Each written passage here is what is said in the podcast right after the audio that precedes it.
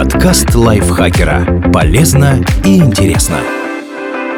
Всем привет! Вы слушаете подкаст лайфхакера. Короткие лекции о продуктивности, мотивации, отношениях, здоровье. В общем, обо всем, что делает вашу жизнь легче и проще. Меня зовут Дарья Бакина. Сегодня я расскажу вам, вредны ли стереотипы и как жить с ними в ладу. Что такое стереотипы и зачем они нужны?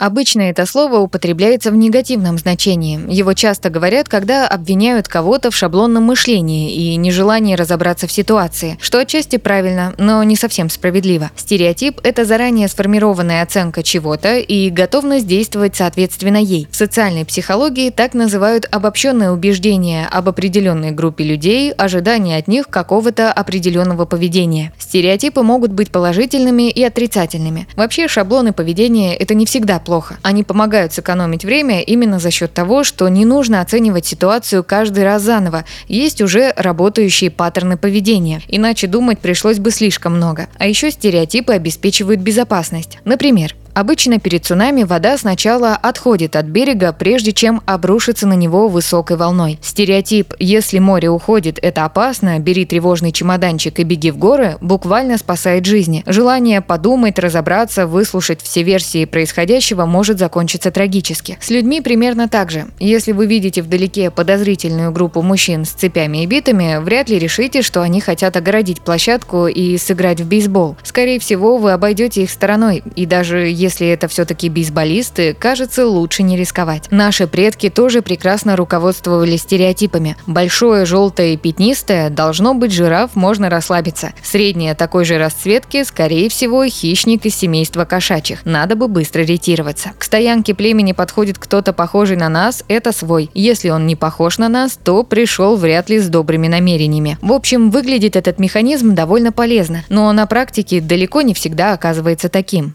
Почему стереотипы далеко не всегда эффективны?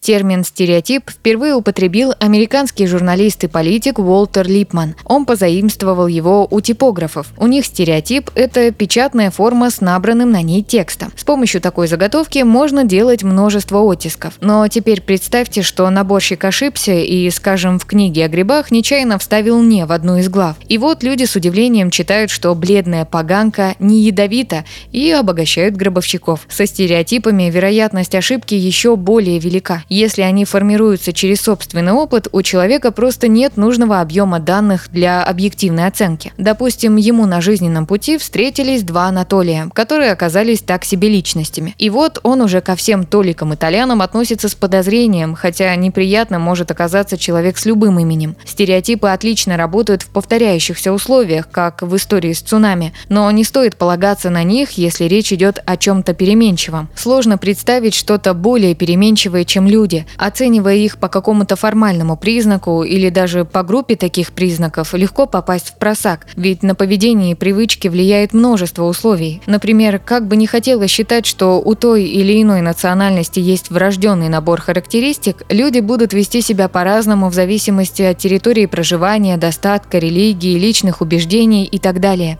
Стереотипы формируются без критического осмысления. Ребенок как чистый лист. Его взгляды на жизнь формирует окружение, которому он доверяет. Например, он тянется к плите. Мама говорит «Осторожно, горячая, будет больно». У малыша еще недостаточно опыта, чтобы осмыслить ее слова. Он касается плиты и обжигается. И правда больно. Кажется, мама что-то в этой жизни понимает, ей можно доверять. Ребенок чуть подрастает, разбивает коленку, бежит к маме, чтобы она его пожалела. А мама говорит ему «Что ты за тряпка, мальчики не плачут». И вот он уже считает эмоциональных мужчин слабыми. Папа в этот момент пересматривает архивы Задорнова. Ну, а американцы тупые. И этому тоже мальчик верит. Верит на слово, в этом и проблема. Суждение усваивается иррационально. Человеку уже не надо проверять, горячая ли плита, общаться с американцами, наблюдать, как эмоциональные мужчины реагируют на стресс. Он верит на слово и основывает свои ожидания буквально ни на чем. Стереотипы формируются от частного к общему. Помните пример про Анатолиев? Именно так это и работает. Ученые нередко проводят исследования на тысячах людей на протяжении десятков лет. Лет,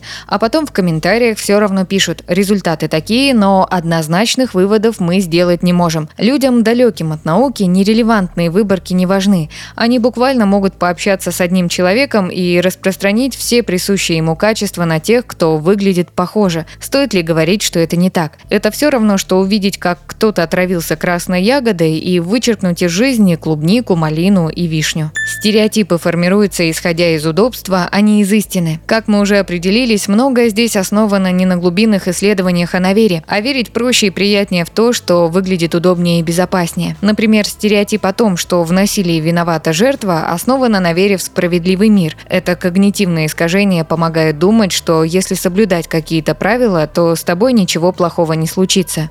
Стереотипы устаревают. Казалось бы, у группы людей выборка должна быть достаточной, чтобы формировать верные стереотипы, но тут снова велик риск промахнуться. Например, долгое время считалось, что высшее образование – гарантия лучшей жизни. И какое-то время назад это было справедливо. Если человек родился в колхозе, поступление в ВУЗ было для него одним из редких социальных лифтов. С дипломом он уже мог работать в конторе, а не на поле. Многие живут в соответствии с этим стереотипом и сейчас, и готовы учиться где угодно угодно, лишь бы получить диплом, хотя само наличие корочек уже ничего не гарантирует. Как стереотипы могут вредить? Казалось бы, ну не работают стереотипы и не работают, людям свойственно заблуждаться, но все несколько хуже. Стереотипы формируют неблагоприятную среду для тех, против кого работают. Например, смуглому брюнету с карими глазами будет сложнее снять квартиру. При этом нет большой разницы, строитель он или профессор в третьем поколении. Более того, под воздействием стереотипов сами представители группы, на которую они направлены, могут с ними соглашаться. Например, в обществах, где девочкам не твердят постоянно, что математика не их дело, они справляются с задачами на том же уровне, что и мальчики. И это не говоря о том, что человек, движимый стереотипами, сам себя запирает в своем узком и не всегда уютном мирке. Не случайно есть выражение «в плену стереотипов», а выражение «в райских кущах стереотипов» нет. Как бороться с вредными стереотипами?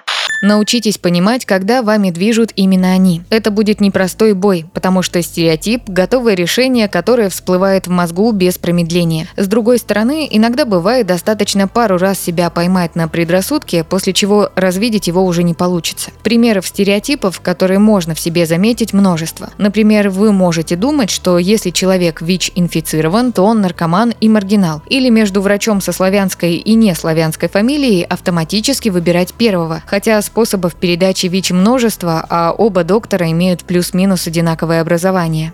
Попытайтесь разрушить стереотип. Есть несколько способов. Попробуйте найти другое объяснение поведению человека. Например, мужчина не может пришить пуговицу не потому, что это не по природе, а потому, что он раньше никогда этого не делал. Ведь это умение неврожденное. Попробует и научится. Ищите исключения. Людей из группы, которые не соответствуют стереотипу. Исключение вовсе не подтверждает правило. Это абсурд. Оно лишь указывает, что в наших головах существует некое правило, а все, что в него не вписывается, мы воспринимаем воспринимаем как нечто нестандартное. И первый порыв мозга, который ищет простые пути, проигнорировать исключение как что-то, что в его картину мира не вписывается. И вот тут как раз кроется точка роста. Нестандартное дает понять, что мир разнообразнее, чем нам кажется, а придуманные нами правила не всегда состоятельны. Оценивайте человека по его личным качествам. Не стоит бежать впереди паровоза и развешивать ярлыки. Дайте людям проявить себя. Расширяйте кругозор. Чем больше человек узнает о других людях, их жизни, культуре и так далее, тем менее он подвержен предрассудкам. Например, если кто-то увлекается азиатской культурой,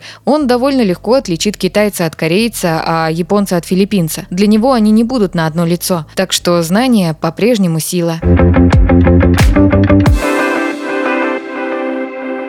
Спасибо Наталье Копыловой за этот текст. Подписывайтесь на подкаст Лайфхакера на всех платформах, чтобы не пропустить новые эпизоды. Ставьте ему лайки и звездочки. Это помогает узнать о нас новым слушателям. Свои впечатления о выпуске оставляйте в комментариях или отзывах в приложении. А еще слушайте наш кулинарный подкаст «Время есть». В нем мы говорим, как выбирать, хранить и готовить разные продукты. Ссылка на него будет в описании. На этом я с вами прощаюсь. Пока.